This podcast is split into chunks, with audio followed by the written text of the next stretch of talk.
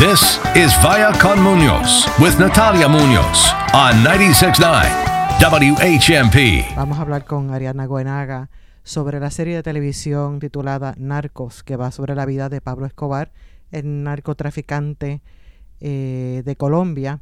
Y esta serie, según ella dice, va mucho más sobre Pablo Escobar. Va sobre él, él como narcotraficante, él como hombre en su familia, sobre Colombia, sobre la droga, sobre cocaína, las relaciones con los Estados Unidos, en fin, que es una serie bien interesante. Así que vamos a vamos directamente a Ariadna Goenaga, crítica de cine, de televisión por excelencia. Narcos me parece un producto muy atrevido de Netflix porque yo diría que cerca del 80% de, de la serie, de las dos temporadas que, que han hecho hasta ahora, es en español es en español, porque todos los diálogos entre los narcotraficantes eh, son en español. Solo hablan en inglés los, los, dos, los dos policías de la DEA americanos y a veces con los políticos colombianos también hablan en inglés, pero todos los colombianos hablan en español. Esta serie de narcos es como todas las otras películas o series que hemos visto. Para mí es diferente, es diferente porque este hecho que te acabo de mencionar me, parece muy interesante. No está doblada, no están todos los personajes hablando en inglés y luego su... No, para nada. Respeta mucho lo, que es la situación original. Por otra parte, sí que es verdad que es una historia que ha sucedido basada en hechos reales, aunque naturalmente hay ficción. y además está contada desde el punto de vista seguramente de, de los americanos, desde el punto de vista de los dos agentes de la DEA americanos pero es muy interesante porque tiene un componente muy real. Es una serie que también no abusa de, la violencia, aunque realmente todo lo que cuenta tiene un componente de, violencia muy, muy, muy alto, pero no se recrea en mostrar violencia de una manera cruda. Ni, ni de una manera como hace, por ejemplo, este el, el director Quentin Tarantino. Para nada, para nada. La violencia está presente ahí, en todas partes, en, la Colombia de los años 70, 80, 90, pero matan y, seguramente torturan, pero no se recrean en eso, no se recrean. Lo percibes, sabes que está sucediendo, pero para nada eh, el director, los directores, porque hay diferentes directores que, que, que, que filman diferentes capítulos, no se recrean en eso. Es que no es necesario. Lo hemos visto ya en los periódicos, en las crónicas de la época. Sabemos lo que pasa, no hace falta mostrarlo en su cruda realidad. Por otra parte, los personajes están muy bien definidos. Me parece que el personaje de Pablo Escobar está bastante bien dibujado porque aparte ser una persona que realmente es una bestia, muestra muchísimo también su otro componente, su componente más humano de relación familiar, ¿no? Su relación con su madre, su relación con su esposa, su relación con, con sus dos hijos. Entonces, muchas veces te sientes ante esa, esa disyuntiva de que tú sabes que esta persona ha hecho todo eso, pero luego, como te muestra tanto él, Pablo Escobar como padre, hasta cierto punto incluso te sientes culpable de, ver a esa persona como una persona que es una persona con sentimientos. Es como si no dijeses, no puedo permitirme ver a esa persona de esa manera. Y seguramente era así. Sus hijos lo adoraban, su, su madre lo adoraba, su esposa lo adoraba, muchas de las personas que trabajaban para él lo adoraban. Entonces, es, es, ese conflicto ¿no? entre una persona que hay gente que lo adora, pero por otra parte es tan brutal todo lo que hace, todo lo que provoca, el, dolor que provoca en muchas familias, en toda una sociedad. Hay gente que critica esa parte, ¿no? Pero, pero en verdad la realidad es mucho más compleja, las personas son mucho más complejas. No es para nada una persona con que muestre violencia de cara a su entorno familiar, para nada. O sea, no es maltratante hacia, hacia sus hijas, hacia sus hijos. Para nada, para nada, para nada es una persona pendiente de los hijos. En la segunda temporada, en que es más el declive de todo el imperio de Pablo Escobar y de él también, como, como líder del narcotráfico en Colombia, del cártel de Medellín, ves realmente, y, durante la segunda temporada hay muchas escenas de, de familia, de huida con la familia, huye con la familia porque quiere estar con su familia, de arriesgarse a llamar a la familia continuamente, de casi de darlo todo por la familia, por su familia, por sus hijos, por su esposa, por la seguridad de su esposa, de sus hijos, por el bienestar. Pero, por otra parte, nos encontramos también con la realidad, que es el hijo de Pablo Escobar, actualmente vive en Argentina y, y aquí en España, a raíz de Narcos, ha concedido varias entrevistas en varios medios y de hecho ha escrito libros también sobre, sobre su vida y sobre su padre.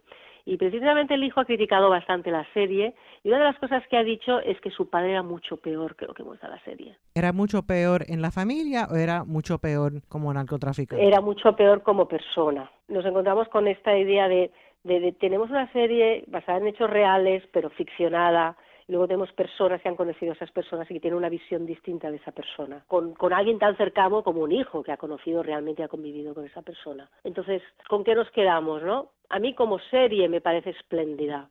Luego tenemos el contrapunto de, de una información muy valiosa que es la que da un hijo y que da una visión de cuál es su padre y cómo él lo percibe. Pero yo creo que en el fondo es otra historia, ¿no? Es otro Pablo Escobar, que es él, que conoce el hijo y el que a lo mejor sí era tal como dice el hijo, pero la serie es de otra manera. Y la serie, como personaje y como serie, funciona perfectamente. Si fuéramos a coger el punto de vista del hijo, eso en sí podría ser otra serie. Naturalmente podría ser otra serie si la, la hiciese con un guion uh, o con un perfil de, con un personaje creado a través de la experiencia del hijo, seguramente sería un personaje completamente distinto. A lo mejor se comportaría de manera muy distinta a lo que aparece en la serie, pero ya sabemos que todo todo lo que es cines, series, es producto de la, de, de la mente de unas personas que perciben o que crean un personaje, unos personajes, una realidad, que es como ellos la ven. Si la hiciese otra persona sería distinta. Lo importante normalmente en una película, en una serie, es que haya una coherencia interna de lo que se explica, que unos personajes estén bien dibujados, sean ricos, que no se contradigan, que sea creíble. Es casi explicar la historia de un país en, durante 30 años y es, y es incluso hablar de geopolítica, de las relaciones de Estados Unidos. Es un ejemplo de las relaciones de Estados que Estados Unidos mantuvo con, un, con varios países sudamericanos. En cómo funcionaba los servicios secretos, por un, lado, por un lado la CIA, y cómo funcionaban, por otro lado, los agentes de, de la DEA en estos países, que de hecho eh, tienen una libertad de movimientos y de acción que a mí me sorprendió, en este caso en Colombia, amplísima. Colaboran con el gobierno colombiano, con la policía colombiana. De hecho, ellos su misión en principio es tienen la tecnología para proporcionar información a la policía colombiana para que actúe. Teniendo en cuenta en que el entorno es un entorno muy corrupto, entonces es un entorno muy, muy, muy inseguro. Me sorprendió esa libertad de movimientos y de acción de, de, lo que son en la embajada americana, dirigidos por el embajador, de, de, de lo que es la acción de, estos agentes, ¿no? Y por otro lado la CIA, que tiene un papel mucho más oscuro y mucho más uh, trabajando a largo plazo, ¿no? De mover un poco los hilos en la oscuridad, pensando, a ver, si acabamos con Escobar, ¿cómo queremos, qué queremos que pase después en Colombia? Más tramando a largo plazo, en cambio los agentes de la DIA más tramando o intentando acabar con el con, con Pablo Escobar y el cártel de Medellín en el día a día. Incluso llegan un momento a lo que es la CIA y la DEA a tener intereses distintos, ¿no? Entonces me parece, me parece que, que es muy interesante ese, eh, eh, lo que muestra Narcos, ¿no? Toda, toda, toda esta manera de, de actuación en la sombra y con unos objetivos que tienen lo que es lo que es Estados Unidos, ¿no? Con su, defendiendo sus intereses en, en este caso en Colombia, ¿no? Así que Narcos no es solamente el Narcos no solamente va sobre Pablo Escobar, va sobre Pablo Escobar, su familia, Colombia y los Estados Unidos. Exacto, exacto. Y sobre cómo empezó el, el tema de, de, la, la, la, cocaína, ¿no? Cómo empezó a producirse cocaína en Colombia, cómo, cómo empezaron a entrar la droga al principio de una manera muy fácil en Estados Unidos, haciendo muchísimo, muchísimo dinero. Cómo luego se organiza, cómo surgen otros grupos, otros narcotraficantes. Tenemos el cártel de Medellín, luego surge el cártel de Cali, cómo se reparten las áreas en las que van a distribuir la droga en Estados Unidos. Cómo Estados Unidos al principio no ve o no se da cuenta de lo que está sucediendo porque está muy focalizada en evitar que haya grupos pro-comunistas ¿no? en todos estos países y guerrillas. Está focalizada en nuestro interés, es impedir que el comunismo pueda, pueda tener salida en estos países. Están focalizados en eso y no están focalizados en, en parar lo que es el tráfico de drogas y cómo tienen que, que cambiar un poco también de estrategia cuando claramente los narcotraficantes están ganando tanto, tanto poder en estos países, en este caso Colombia, y cómo incluso al final guerrillas y narcotraficantes se alían, ¿no? Y ahí es cuando realmente Estados Unidos empieza a jugar fuerte para acabar con los narcotraficantes.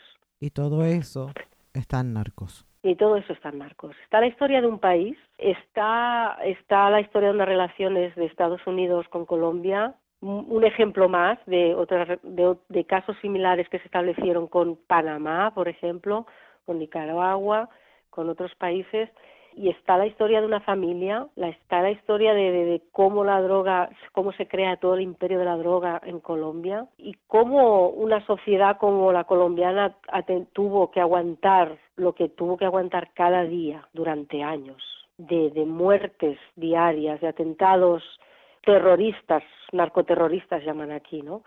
Y, cómo los políticos colombianos, muchos con una gran entidad, tuvieron que dar incluso sus vidas por oponerse a, que fuese que Colombia se convirtiese en un narcoestado dominado por los cárteles de la droga. This is Vaya con Munoz with Natalia Munoz on 96.9 WHMP.